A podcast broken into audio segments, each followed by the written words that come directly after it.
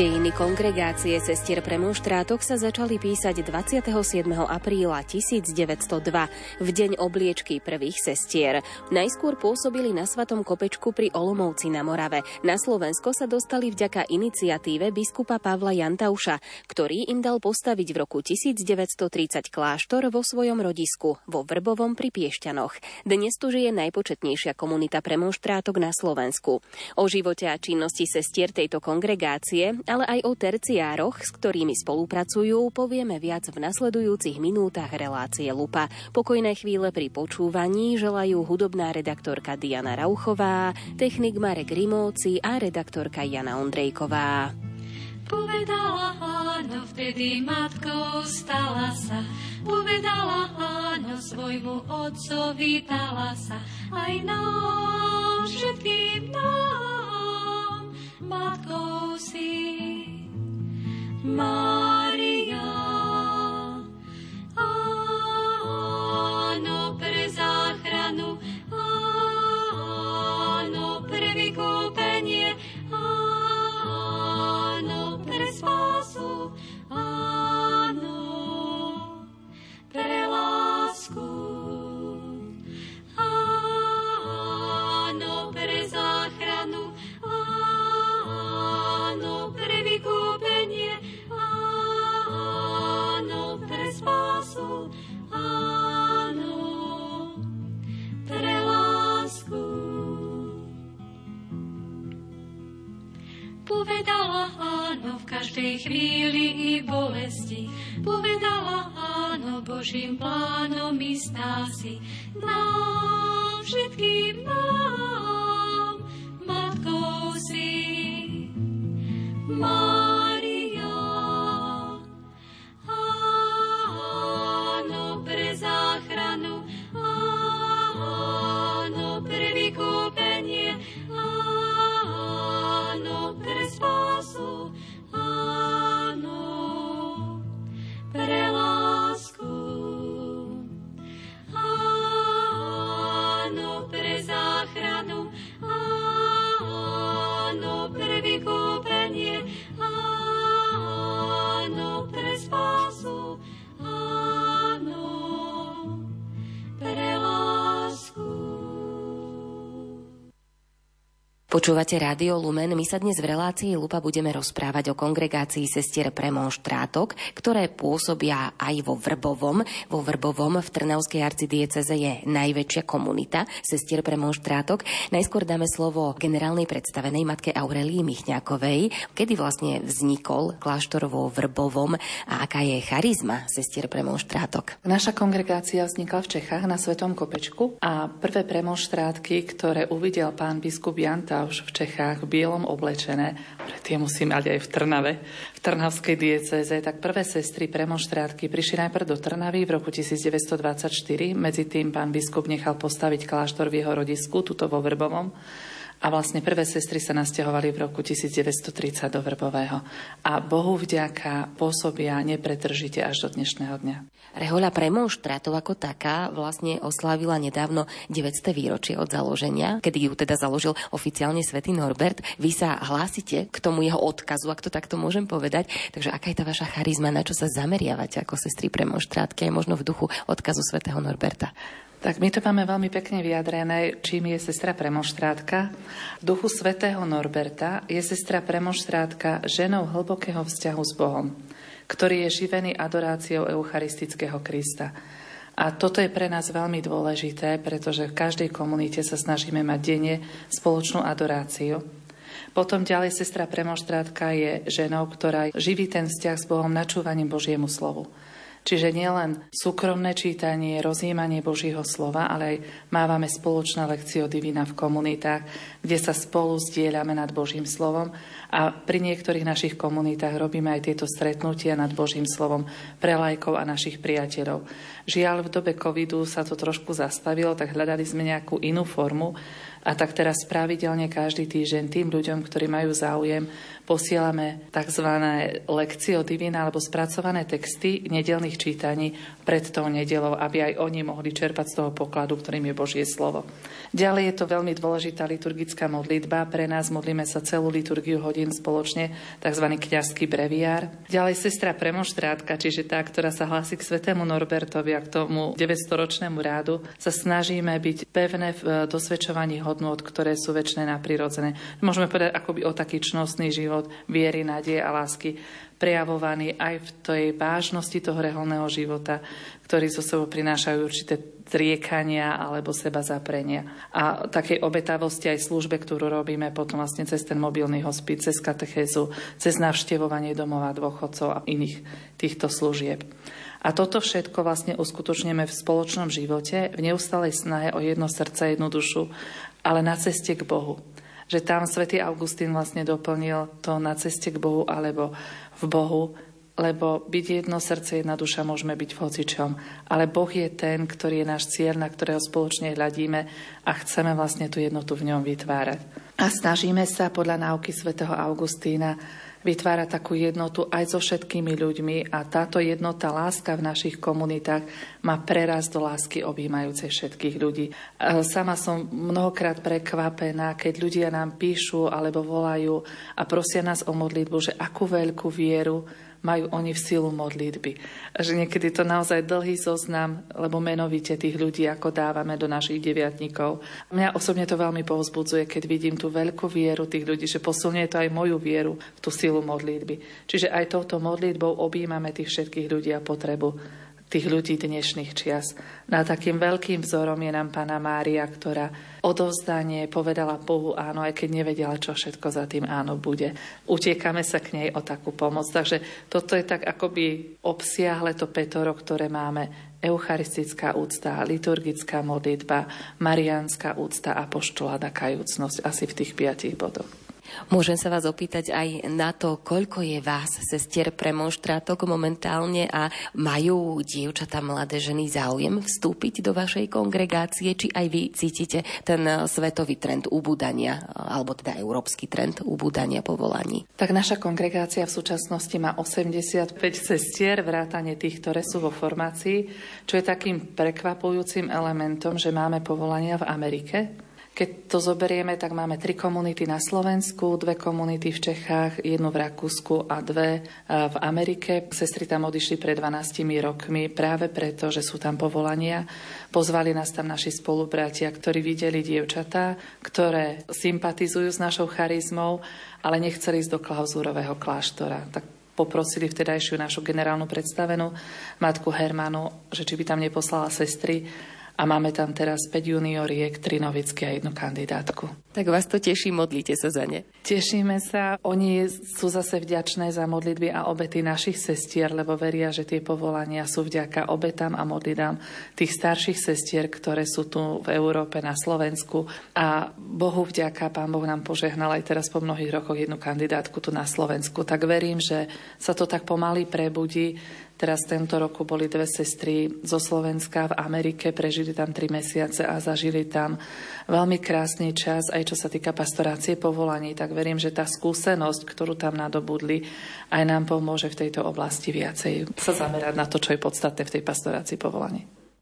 O tom, čomu všetkému sa venujete, budeme hovoriť s vašimi spolusestrami. Vás sa ako generálnej predstavenej opýtam, čo by ste chceli urobiť, čo by ste si chceli vymodliť, aké máte plány do budúcnosti ako kongregácia. Tak na tú otázku nedá sa tak úplne jednoznačne odpovedať, pretože všetko je naozaj v rukách Božích. Čiže skôr by som tak povedala, že čo nám Pán Boh dovolí, ale hovorí sa, že snívať je dovolené.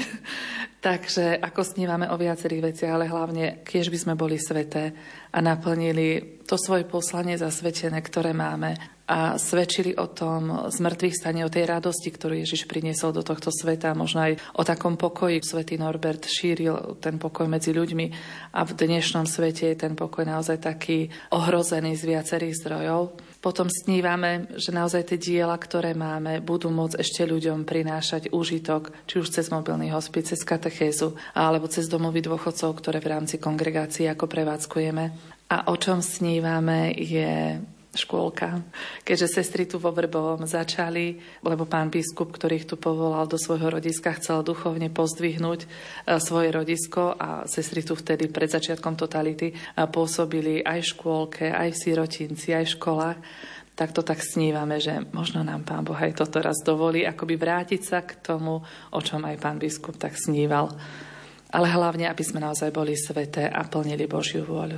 Verím, že sa to podarí. Matka Aurelia, prezradíte nám, prečo ste vy vstúpili do tejto kongregácie? Takúto otázku, keď sme položili žiaci v škole a párkrát som im to rozprával, tak to by bolo na knihu, nechcete vydať? Takže asi tak. Ja som veľmi skoro chcela ísť do kláštora ako štvrtáčka na základnej škole. To som vôbec nemala predstavu, že sa dá ísť do kláštora, lebo bola totalita. A oslovili ma dve reholné sestry, ktoré pochádzali z mojej rodnej farnosti. Boli to rodné sestry. A raz mi ako také zvedavé deti sme okolo nich pred kostolom behali a pán farár sa ich pýtal, že prečo išli ako práve dve rodné sestry do kláštora. A oni povedali niečo v tom zmysle, nepamätám si presne slova, ale viem, že povedali, že to nie je ich akoby taký výmysel, alebo je to nasledovanie Božej vôle v ich živote. A tak som si vtedy ako štvrtáčka povedala, no ak bude Božia vôľa s mojim životom taká, tak pôjdem tiež do kláštora. No a postupne sa to tak akoby kryštalizovalo. Vtedy bola doba totality, čiže mnohokrát tie relácie v televízii o reholníkoch a reholníciach boli také, že išli do kláštora z nešťastnej lásky, sklamaní alebo neúspešní. Tak najprv to bolo tak, že keď ma nikto nebude chcieť, tak pôjdem do kláštora. A pán Boh to tak urobil, že v poslednom ročníku gymnázia sa do mňa zalúbil jeden chlapec, tak potom si hovoril, no Pane Ježišu, ty alebo on. Ale pán mi dal sílu, aj napriek tomu, že to bol veľmi dobrý chlapec, že nefajčil, nepil, do kostola chodil, naozaj pracovitý na pohľadanie. Ja som cítila, že keby som sa za neho vydala, že nebudem šťastná, že Božia vôľa s mojim životom je iná. A na gymnáziu som vlastne stretla jednu našu spolupsestru Juliánu, ktorá tiež bola študentka, rozlišovala povolanie 2 roky skôr ako ja, keďže bola staršia. Tak vlastne vďaka nej som sa dostala k premonštrátkam a som šťastná, že som tu. A vaša rodina? Tak to bolo také rôzne, tým, že som to povedala veľmi skoro, ako 8-čka na základnej škole. Našim rodičom, keď bolo treba napísať prihlášku na strednú školu, ja som bola chorá, tak mamka došla, že triedny učiteľ odkazuje, že treba doniesť prihlášku, lebo už je najvyšší čas ich poslať. A ja som vtedy povedala, že mne to je jedno, že nech napíšu, čo chcú moji rodiči, alebo aj tak nebudem robiť to, čo sa vyučím. A mamka vtedy už bola oblečená do práce, hovorí, ak nebudeš robiť to, čo sa vyučíš, no chcem ísť do kláštora. V tú chvíľu zabudla, že ide do práce, rozplakala sa, lebo mám 3 bratov a ja som teda jediná dcera. Úplne ako nevedela, čo ma na to povedať, a potom sa zbadala, že musí ísť do práce, no a v noci asi s ockom sa radili, že čo teda majú urobiť, tak ráno ocko mi hovorí, že a prečo chceš ísť do kláštora? Hovorím, no chcem pomáhať ľuďom a on mal dosť vážne zdravotné problémy, aj pomerne mladý zomrel. Hovorím, vieš čo, v nemocniciach toľko dobrých ľudí sa zíde ako tie zdravotné sestry, čo ja tam skúsim, že daj si na zdravotnú a chod za zdravotnú. Ako tak ma chceli trošku odkloniť od toho povolania, ale pán Boh si našiel inú cestu, na zdravotnú ma nezobrali, išla som na gymnázium a tým, že som im to povedala ako 8-čka, mali dosť času si to tak nejak ako spracovať a keď videli, že to myslím vážne, tak ma podporovali. Ste šťastná v tejto kongregácii? Veľmi, som šťastná. Ono postupne, ako prídu aj krízy, že človek ako sa tomu nevyhnie, párkrát som si tak povedal, mohla som sa radšej za toho chlapca vydať, ale krízy nám pomáhajú rásť a čistia ten náš úmysel. A hovorí sa, že ani není tak dôležité, prečo človek vstúpil do kláštora, ale prečo ostal. A vidím, že Pán je verný v každej chvíli a že pomáha a miluje nekonečne. Som vďačná, som šťastná. V tom hustom lese kaplnka stojí, tam Božia matka rany duše hojí. Sem večer chodievam, prosby jej predkladám, o pomoc ju žiadam. Sem večer chodievam, prosby jej predkladám, o pomoc ju žiadam.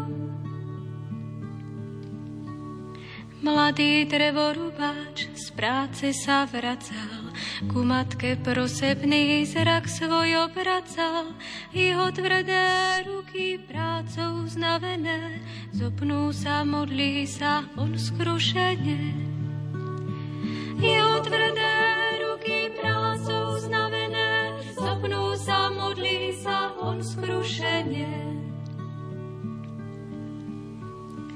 K Márii chodieva utrápená žena, prosí ju o silu, čo v duši nemá. Pomôž mi prosím v tento čas ťažký, vypros mi milosť za moje urážky. Pomôž mi, prosím, v tento čas ťažký, vypros mi milosť za moje urážky.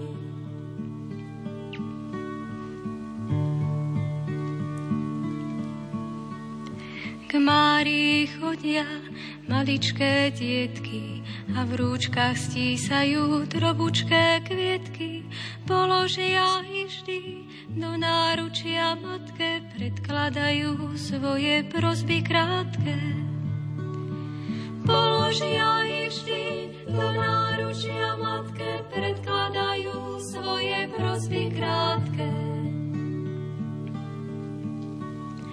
V tom hustom lese kaplnka stojí, tam Božia matka rany duše hojí. Kaplnka nie je chrám vyzdobený, aj tak prichádzajú ľudia utrápení. Kaplnka nie je chrám vyzdobený, aj tak prichádzajú ľudia utrápení. Mária, vyslíš nás.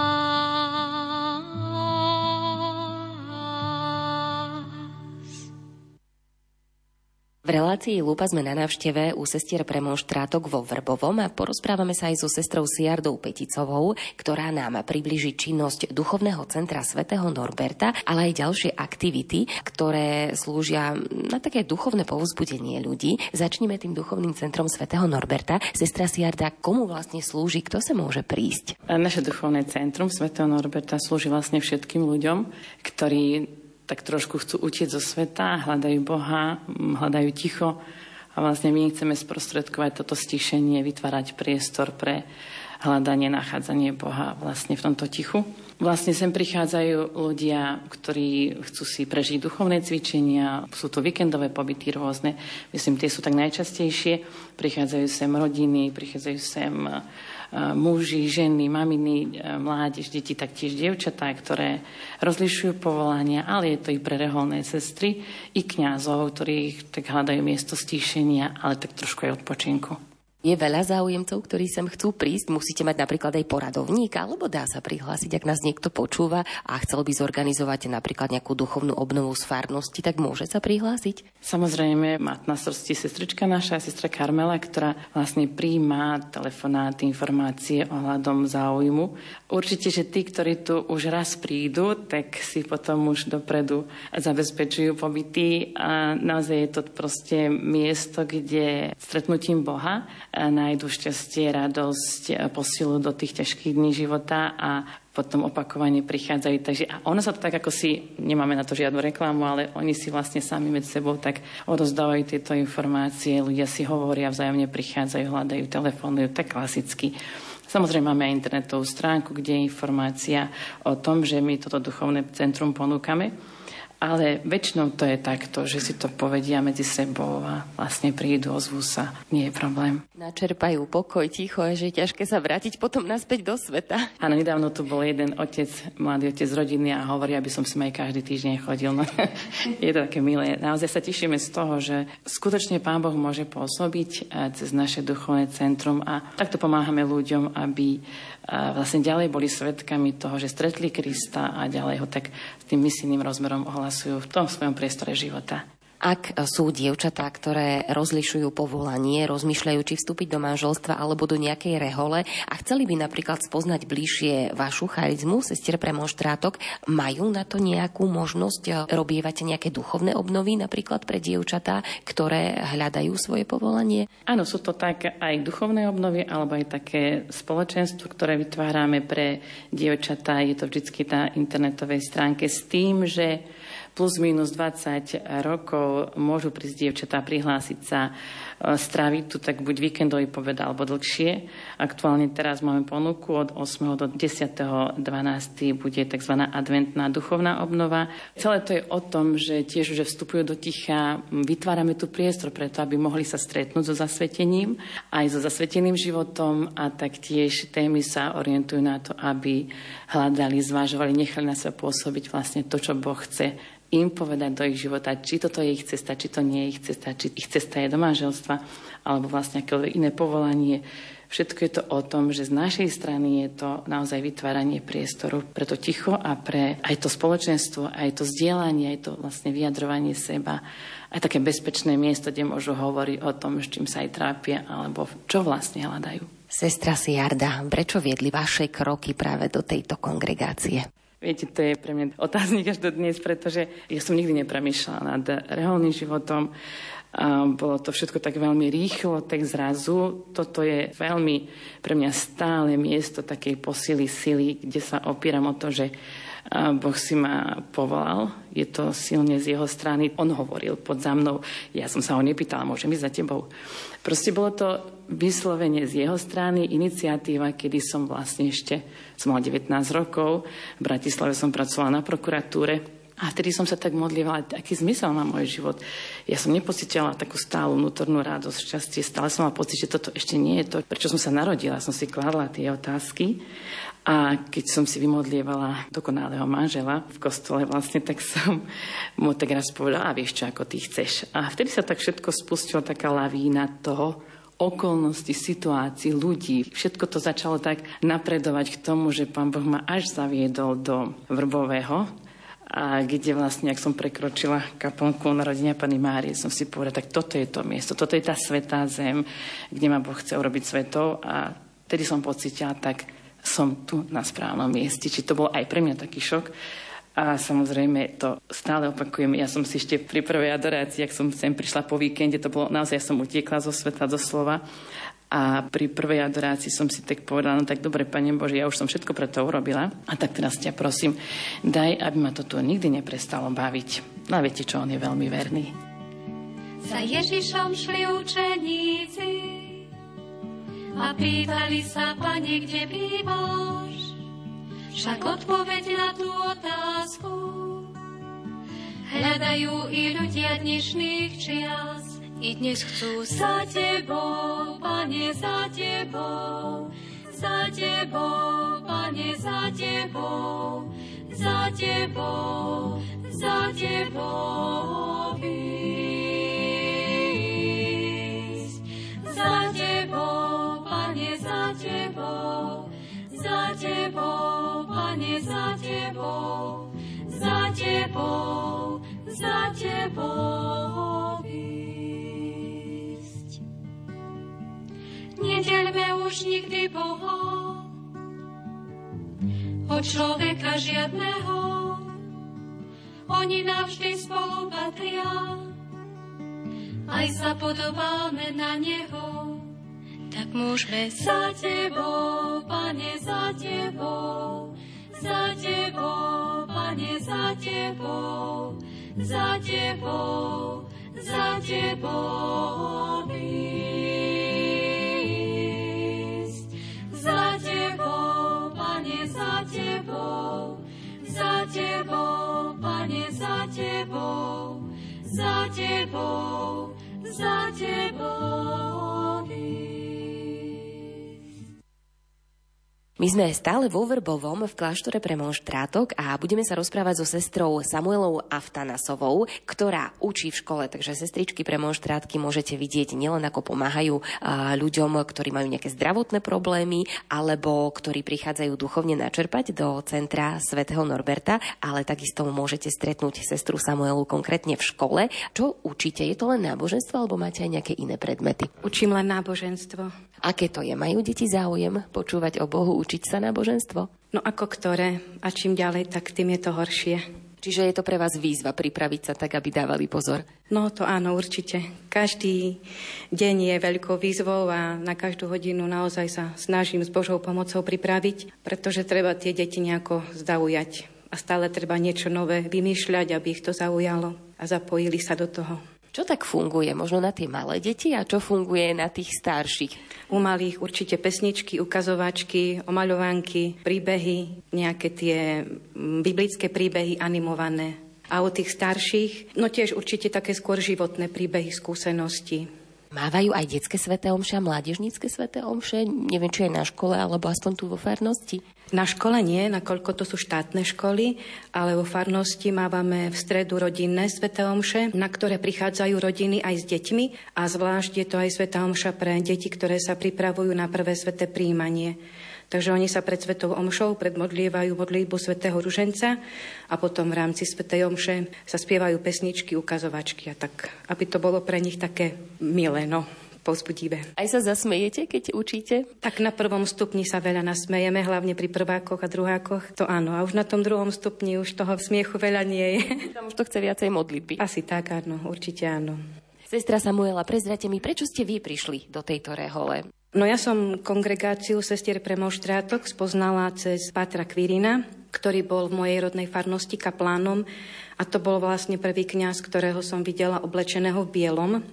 On bol dosť taký aktívny v našej farnosti, no a celkovo naša farnosť bola veľmi živá, mali sme stretnutia mládeže, aj spevácké zbory a on sa snažil vždy nás niekde vytiahnuť von, buď do prírody alebo do Čiech, pozrieť nejaké kláštory a keď sme išli kdesi na západ, tak vždy bola prestávka vo Vrbovom v kláštore, takže takto som spoznala biele sestry pre monštrátky. Zapáčil sa vám ich život, tak ste chceli prísť medzi ne? Tak nebolo to hneď automatické, postupne som sa spoznávala so sestričkami, s charizmou kongregácie, chodievala som tu na prázdniny, no a to povolanie postupne tak rástlo, až to rástlo a stále rastie teda ešte. Čiže dnes ste tu ako doma, cítite sa dobre v tejto vašej kongregácii? Ale áno, určite áno, som tu naozaj šťastná a spokojná.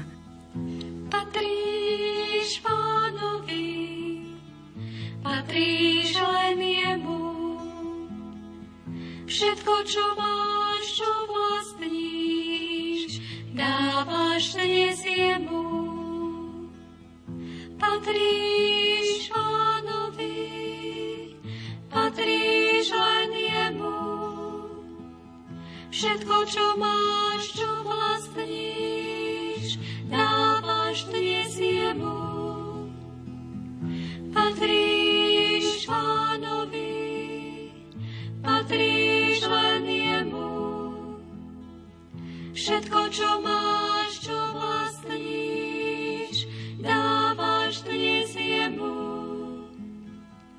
Patríš Pánovi, patríš len jemu, všetko, čo máš, čo vlastníš, dávaš dnes jemu. Patríš Pánovi, patríš len jemu, všetko, čo máš, čo vlastníš, dávaš dnes jemu.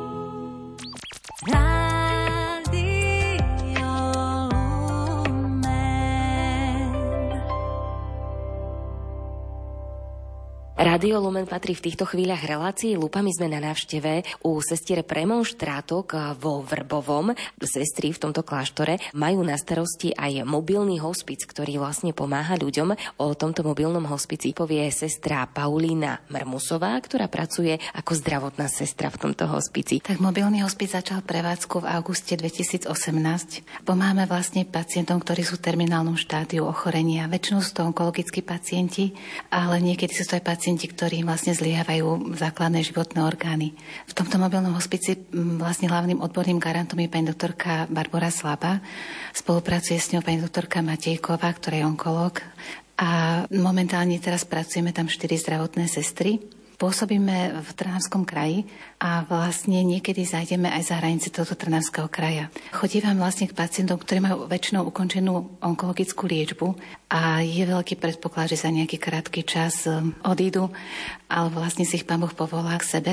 Títo pacienti vlastne chcú ten zvyšok toho života prežiť doma v domácom prostredí. Čiže našou úlohou je spojenie s rodinou, ktorá zabezpečuje tú opatrovateľskú starostlivosť, vstúpiť do tejto rodiny s tou zdravotnou starostlivosťou a vlastne pomáhať týmto pacientom úľave v symptómoch, ktorým toto ochorenie prináša. Keď prídete v tomto bielom ruchu, tak vás musia za aniela považovať, či nie? Áno, chodíme Žijeme v bielom. Pre niektorých veriacich je to také, že vedia sa oprieť aj po tej duchovnej stránke alebo čakajú aj takú duchovnú pomoc. Pre niektorých je to, keď vidia rovnú sestru takýmto, ako keby dopne, že asi sa niečo deje. Sú aj niektoré také situácie, kde nechcem povedať, že nemôžem ísť, ale si napríklad neprajú, že rešpektujeme túto situáciu a vlastne ostatné kolegyne sú civilné, tak oni potom zastrešia tú zdravotnú starostlivosť. V mobilnom hospici priemerne máme za mesiac nejakých 40 pacientov, z toho nejaká polovica zomrie a ďalšia polovica zase tak príbudne. Na všetkých týchto pacientov myslíme a vlastne sprevádzame ich tak modlitbou počas života a väčšinou na konci roka v novembri, začiatkom novembra máme aj takú svätú omšu za zomrelých pacientov, ktorí v tom roku zomreli v hospici. Využívame na to túto kostol v Orbovom, ktorý je veľmi veľký, priestranný a zároveň má aj možnosť kamery, že kto nemôže osobne prísť, tak môže sledovať túto svätú omšu cez kameru a vlastne na túto svätú omšu pozývame príbuzných, ktorí mali v starostlivosti toho svojho zomrelého. Tak je to také odovzdanie týchto zomrelých Pánu Bohu a také vyvrcholenie, že nech si ich Pán tak príjme a privinie k sebe tam v tom nebeskom kráľovstve. A na túto svätú omšu vlastne prichádzajú títo príbuzní. Máme takú tradíciu, že na srdce napíšu meno toho svojho príbuzného, dajú ho do košíka, ktorý sa ako obetný dar priniesie spolu pred oltár a ako takú symboliku každý ten príbuzný zobere malú sviečku za toho svojho zomrelého, položí pred oltár a zapáli ju pred oltárom. Sú také dve symboliky takého svetla nádeje a svetla skrieseného a zároveň takého odovzdania týchto zomrelých Pánu Bohu. Čo vám dáva práca v tomto hospici? Myslím, že je to taká zmysluplná práca, že títo pacienti vlastne majú ukončenú liečbu a z nemocnice ich pošlú domov a vlastne zostanú aj oni, aj rodina, bezradní, bezmocní a nevedia ani kam sa obrátiť a ten stav tým, že sa zhoršuje. Je to taká ťažká situácia, do ktorej je aj pacient, aj rodina vhodení. A vlastne tým našim príchodom, či už lekárov alebo sestier, tak vlastne snažíme sa uľaviť týmto pacientom a umožniť im, aby ten koniec života prežili naozaj čo najlepšie v pokoji a aby to bol pre nich únosný čas života, aby ho prežili čo najlepšie v kruhu svojej rodiny a najkvalitnejšie ešte, ak sa to dá povedať. Sestra Paulinka, vy ste sa ako dostali do tejto rehole? Prečo práve pre monštrátky? Asi tá túžba po rehole tiež prišla nejak v detstve. Mne moja mama rozprávala o tom, že sú nejaké reholné sestričky, ktoré žijú v kláštore a chodia raz do roka na dovolenku a že u nás vo farnosti je tiež jedna taká sestrička. V podstate ona mi o tom rozprávala a potom si to ani nepamätala, že mi o tom rozprávala, ale nejak tak v tom mojom srdci tak neskrsla taká túžba, že ja chcem byť takou sestrou. A následne na to, ako dievča som chodívala do kostola, tam som sa stretla s tou reholnou sestričkou Bohuslavou, ktorá bola z našej farnosti a tak nejak som si začala s ňou tak písať, kontaktovať sa. A potom som, už keď som bola také väčšie dievča, tak som začala chodiť na prázdniny. Bolo to ešte za totality, ale bolo to ako možné. Tak som chodila k týmto našim sestrám do kláštora aj na celé prázdniny. A tak nejak táto túžba tak nejak rástla. Asi tá túžba skrsla aj v tom, že keď som si uvedomila, že je Pán Boh a že od Neho pochádzame a k Nemu sa vraciame, tak mi nejak tak prišlo logické, že čo je krajšie, ako už aj celý život prežiť s Ním. Takže toto ma tak nejak tak sprevádzalo, taká túžba po Pánu Bohu a potom dobré a láske.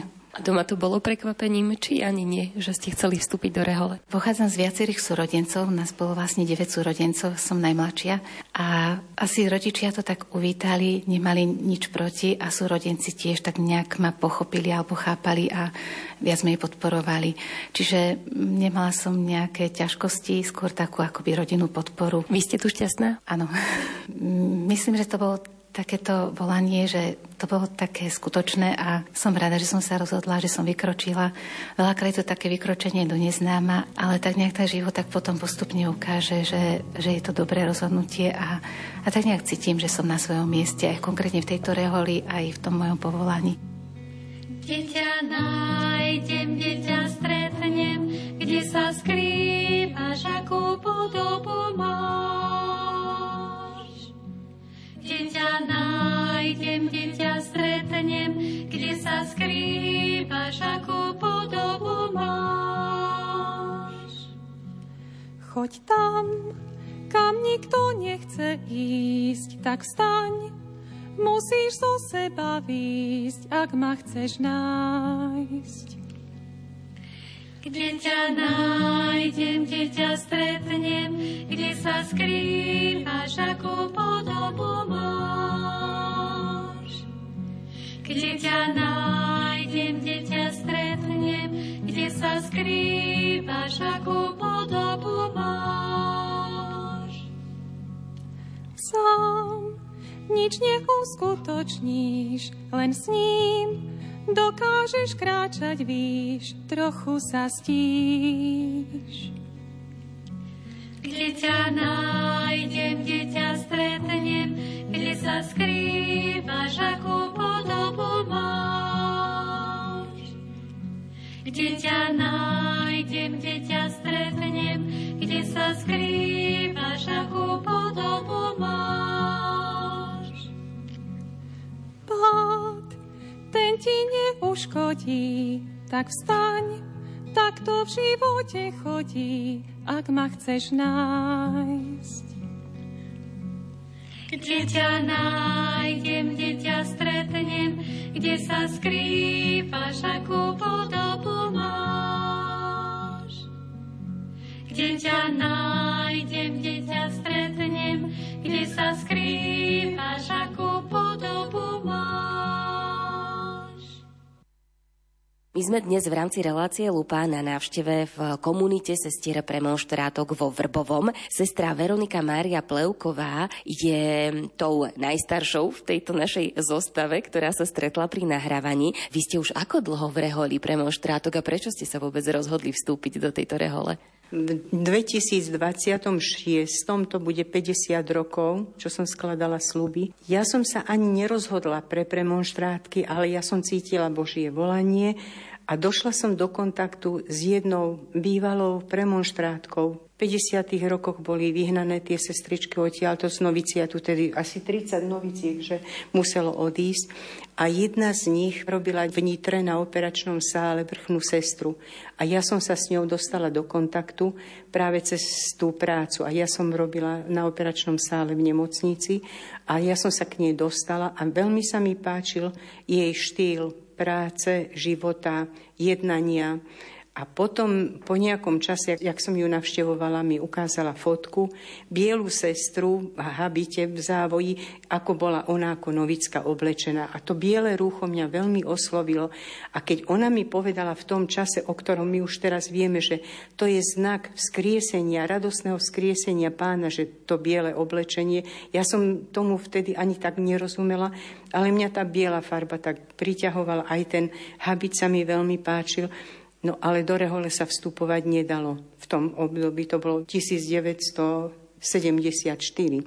Tak sa stalo to, že ma ona zobrala sem do Vrbového. Chcela mi len ukázať kláštor, no lenže tá sestrička provinciálna, ktorá v tom čase bola, ona si myslela, že ja sa hlásim. Bol totalitný režim a no, nedalo sa nič praktizovať. Noviciát na výchov, alebo od kandidatúry, noviciát, juniora, to ja som všetko absolvovala, by som vám povedala, takže na diaľku. Zostala som v civilnom zamestnaní a dochádzala som sem do Vrbového každý mesiac. Trvali na tom, aby som prišla, ale aby nikto o tom ani nevedel. Ani tu, aby ma niekto nevidel, že prichádzam alebo odchádzam. Samozrejme, že na pracovisko absolútne nie. Doma som povedala, že chcela by som ísť do kláštora. No neprijaté to bolo. To bola aj iná doba, naozaj to. Ja ani rodičom nič nevyčítam v tejto chvíli, ale mala som to veľmi ťažké. Oni ma nechceli pustiť, ale tak keď videli, že aj dochádzam domov, ja som si všetko robila takto. Ako potajne chodila som sem do Vrbového a mala som tú výuku, takú súkromnú, ako sa to vtedy dalo, to bolo absolútne neklasické. Dostala som literatúru, niečo som si naštudovala, za mesiac som prišla, ma z toho vyskúšali, alebo nevyskúšali podľa toho, aká bola aj situácia. Skôr som tak pomáhala ako zdravotníčka. Ja si úplne myslím, alebo som to cítila, že mňa vedie Ježiš, pretože ja som sa koľkokrát, keď som odtiaľto odchádzala, niekedy aj znechutená som bola, povedala som si, ja sem viac neprídem. A prišiel čas toho mesiaca ďalšieho a vždycky som prišla a išla som celkom aj spokojná sem, ale si hovorím, to všetko bola Ježišova práca, Ježišova láska. Ja som to jeho objatie aj v tých nepríjemných chvíľach. Ja som nerozumela tomu celému, že prečo mám ísť, ale ja som cítila jeho volanie alebo takú veľkú túžbu po ňom. Tak ja som len naozaj z čistej lásky k nemu sa dostala do kláštora a k premonštrátkam úplne náhodou, pretože inú reholu som ani nepoznala. ale táto sestrička ma úplne svojím životom tak presvedčila, že pocítila som, že idem tam, hoci potom už som poznala aj Alžbetínky a tie by mi boli viacej pasovali, lebo boli v zdravotníckej službe. Ale už teraz je to úplne iné. Mňa naozaj aj to biele rúcho veľmi ma to teší, aj veľmi rada v ňom chodím do sveta, ale naozaj som šťastná, že môžem o Ježišovom vzkriesení aj svedčiť, aj životom a potom tie jeho slová, mňa to celý život tiahne. Ja som ani písmu svätému zo začiatku nerozumela, ale som ho rada čítala, až kedy sa mi začali tie jeho obzory ako si tak otvárať, alebo že som pochopila a veľmi som cítila v každom tom slove jeho lásku k ľuďom a to ma aj na začiatku mojich duchovných cvičení tak oslovilo, to jeho bolestné utrpenie za nás.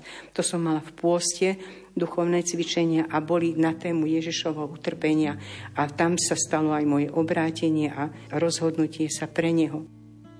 Aj keď občas túžiš byť sám, no nikto sám byť nedokáže, život vie dať mnoho rán a srdce v tebe ticho plače a v takých chvíľach ti dobre padne, keď tvoje srdce vytuší a niekto úprimne ti povie, že ťa má rád a na tebe mu záleží. Pravý priateľ je ako mocná pevnosť, môžeš byť vďačný, ak takého máš, nedá sa nahradiť. Jeho vernosť je vzácny poklad, tak si ho váš. Pravý priateľ je ako mocná pevnosť, môžeš byť vďačný, ak takého máš, nedá sa nahradiť. Jeho vernosť je vzácny poklad, tak si ho váš.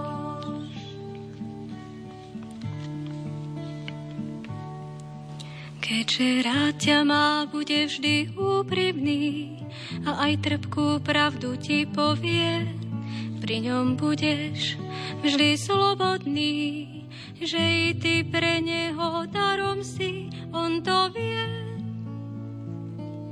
Pravý priateľ je ako mocná pevnosť, môžeš byť vďačný, ak takého máš, nedá sa nahradiť. Jeho vernosť je vzácny poklad, tak si ho váš. Nedá sa nahradiť, jeho vernosť je vzácny poklad, tak si ho váš. Pravý priateľ je ako mocná pevnosť, môžeš byť vďačný, ak takého máš, nedá sa nahradiť. Jeho vernosť je vzácny poklad, tak si ho váš.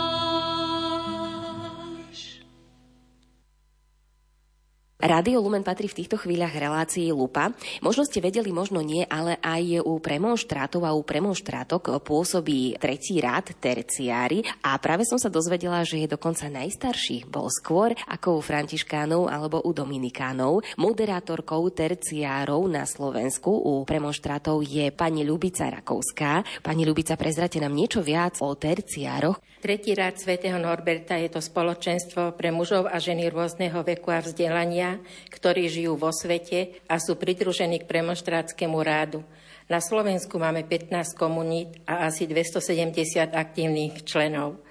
Hlavným cieľom tretieho rádu je žiť kresťansky v duchu svätého Norberta v praxi. Synovia a dcéry svätého Norberta chcú slúžiť Bohu dôsledne zo všetkých síl. Sú presvedčení, že viera v Boha, nádej v Neho a láska k Nemu patrí podstatne k bytiu človeka. Chcú, aby ich viera bola živá, nádej pevná a aby ich rástla láska. V Božej službe chcú hľadať a nachádzať radostný zmysel svojho života. Hlavnými piliermi premonštrátskeho života sú Eucharistia, liturgická modlitba, mariánska úcta, kajúcnosť a apoštolát.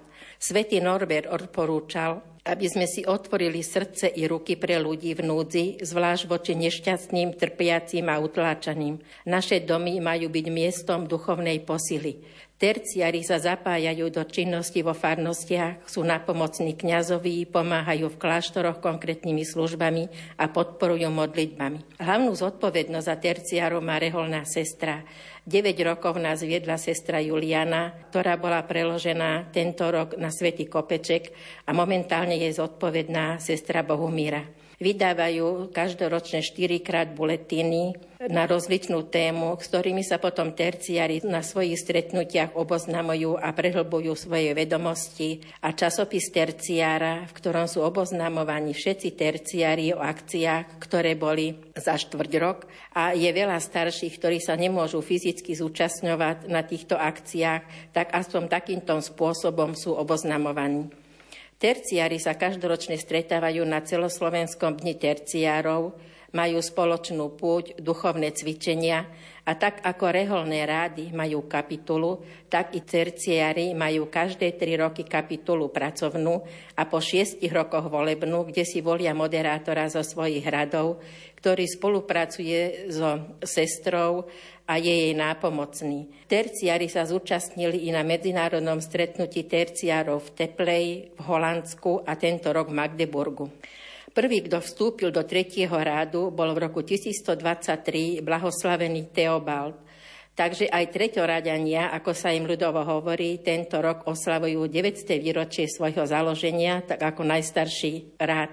Apoštolská penitenciária udelila 3. rádu premonštrátov plnomocné odpustky za obvyklých podmienok a za predpokladu, že členovia aspoň v duchu si obnovia svoj sľub verne zachovávať stanovy spoločenstva, a to vo výročný deň ich zápisu do spoločenstva a na sviatky svätých premonštrátskeho rádu. Byť terciárom je veľký dar, lebo si uvedomujeme, že patríme do jednej veľkej rodiny a je účastný všetkých milostí, všetkých dobier a modlitieb, ktoré sa konajú v spoločenstve.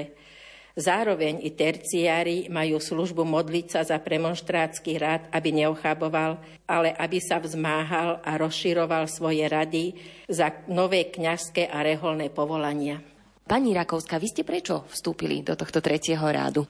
Tak ja som bola oslovená, či nechcem vstúpiť do 3. rádu, ale v prvom momente som to odmietla. Potom neskôršie som aj trošku lutovala, že som to urobila, lebo už som bola v jednom spoločenstve, ale o rok zase na to ma oslovila zase ďalšia, že či nechcem ísť vstúpiť do tohto 3. rádu. Ale nakoľko bola som už v tom jednom spoločenstve, nedala som hneď jasnú odpoveď, ale pýtala som sa tak pána, že čo mám urobiť, či to nebude nejak sa biť, keď budem v 2 spoločenstvách. Po takých 3 dňoch som dostala odpoveď, že bude to len pre môj rast a pre moju duchovnú posilu. Tak som sa odhodlala, povedala som, že áno. Tak som prišla sem do Vrbového, kde sestra Renátka mala vtedy na starosti terciárov a nám tak bližšie oboznámila, čo sú to vlastne terciári, čo to obnáša a prečo som sa rozhodla vstúpiť.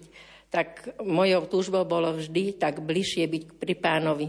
Takže tá túžba sa mi aj splnila, aj tým, že slúžim akože aj v chráme, starám sa o výzdobu kostola, o čistotu kostola a robím aj lektorku v kostole.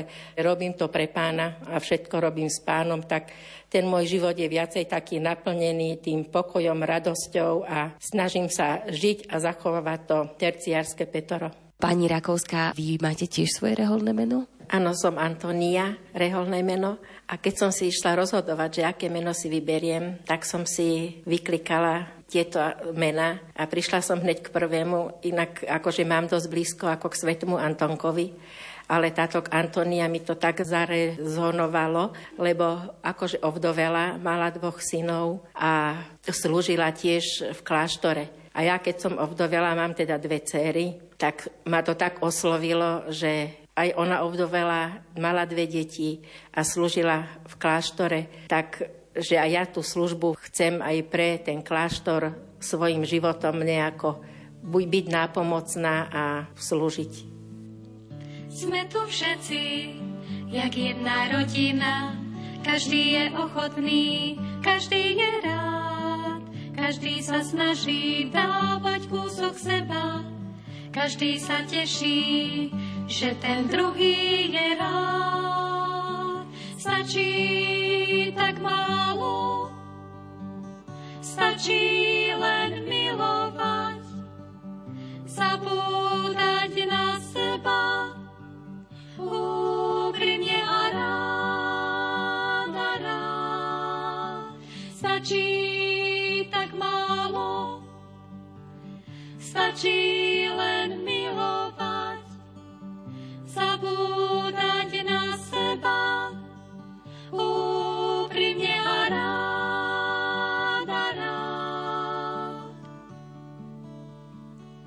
Sme tu všetci, jak jedna rodina, jedno srdce a jedna duša. Spája nás viera, nádej, láska. Každý sa teší, že ten druhý je rád. Stačí tak málo, stačí len milovať, zabúdať na seba, úprimne a rád. Stačí tak málo, stačí len milovať, zabúdať na seba, úprimne a rád.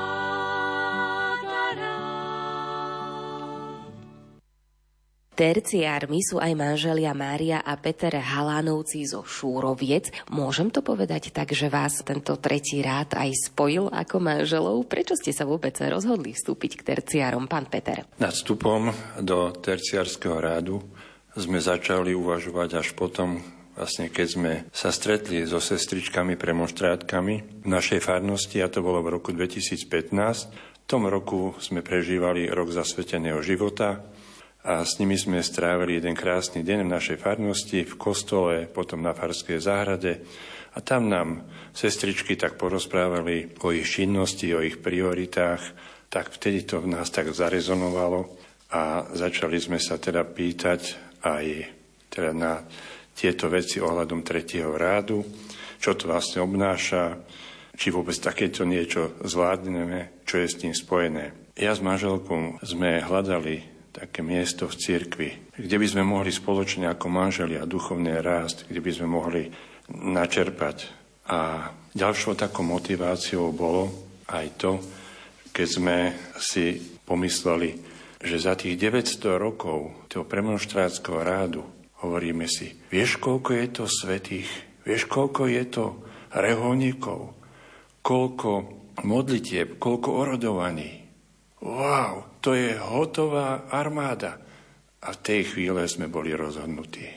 Pani Mária, aké to bolo pre vás? Bolo to náročné, tie záväzky? No, našou ponútkou vlastne do toho rádu bolo, teda, že sme videli zisk pre našu rodinu. Sme rodičmi 5 detí a preto potrebujeme veľkú modlitbovú podporu sestier a svätých premonštrátskeho rádu, aby sme zvládali aj tie nové situácie pri výchove, keď nám vlastne deti dorastali a všetky tie problémy, ktoré sú s týmto spojené.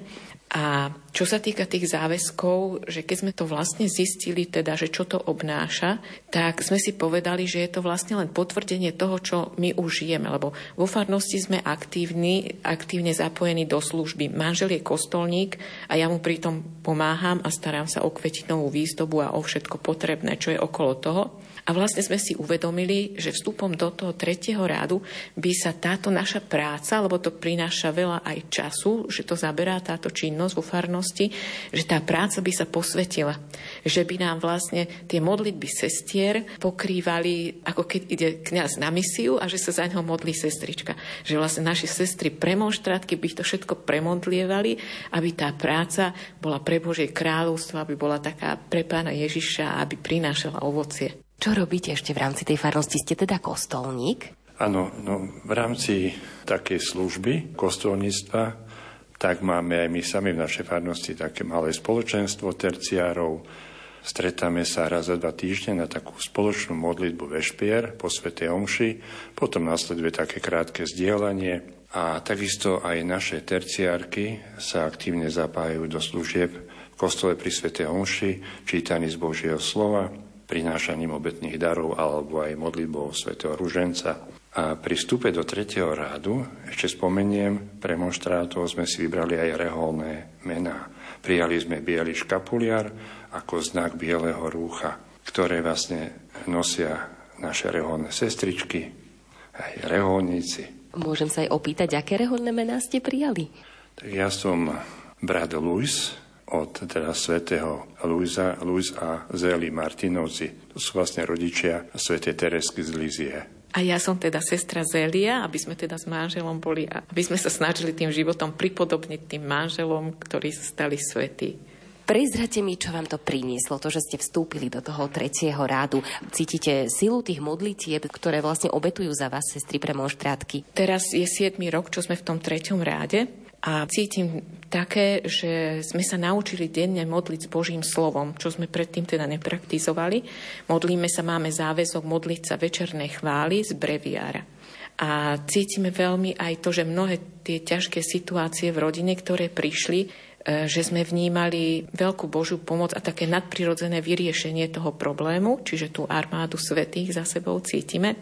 A ešte sme aj získali takú službu, že priateľ na telefóne, lebo kedykoľvek máme nejakú potrebu, úzkosť, alebo niekoho potrebujeme vložiť do modlitby, môžeme sestričkám zavolať a teda oni už nám povedia, že áno, jasné, modlíme sa.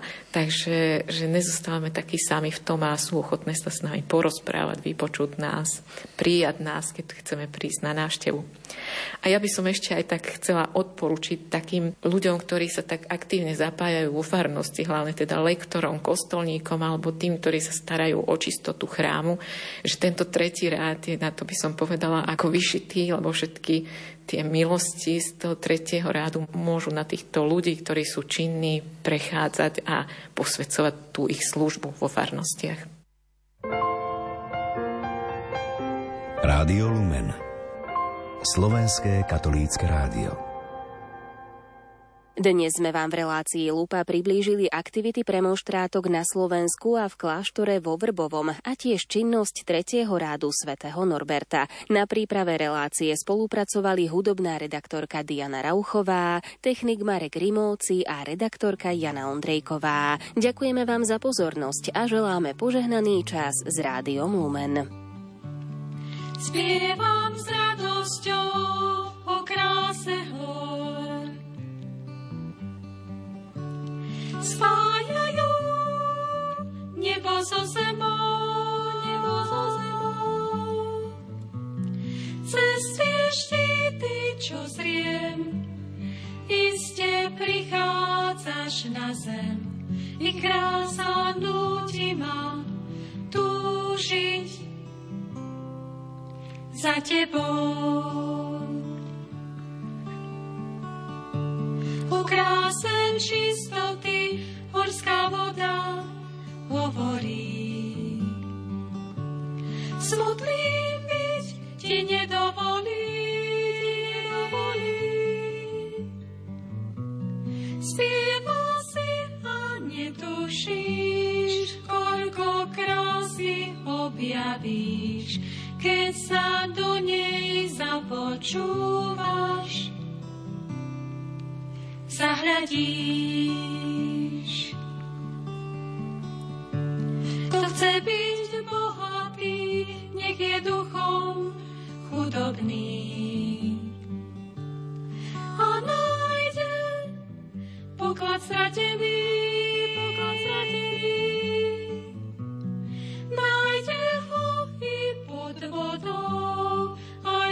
Širou oblohou Boh je s ním a pritom celý svet vlastní. Keď stvorenie poslúcha, jabloň zakvitne z jara, Otec sa o všetko stará.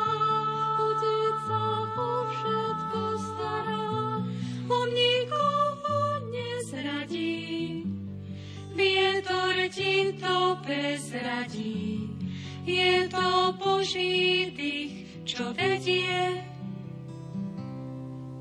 poradí. Nebude človeku nikdy dobre samého. Spoločne patríme jemu, spoločne patríme jemu.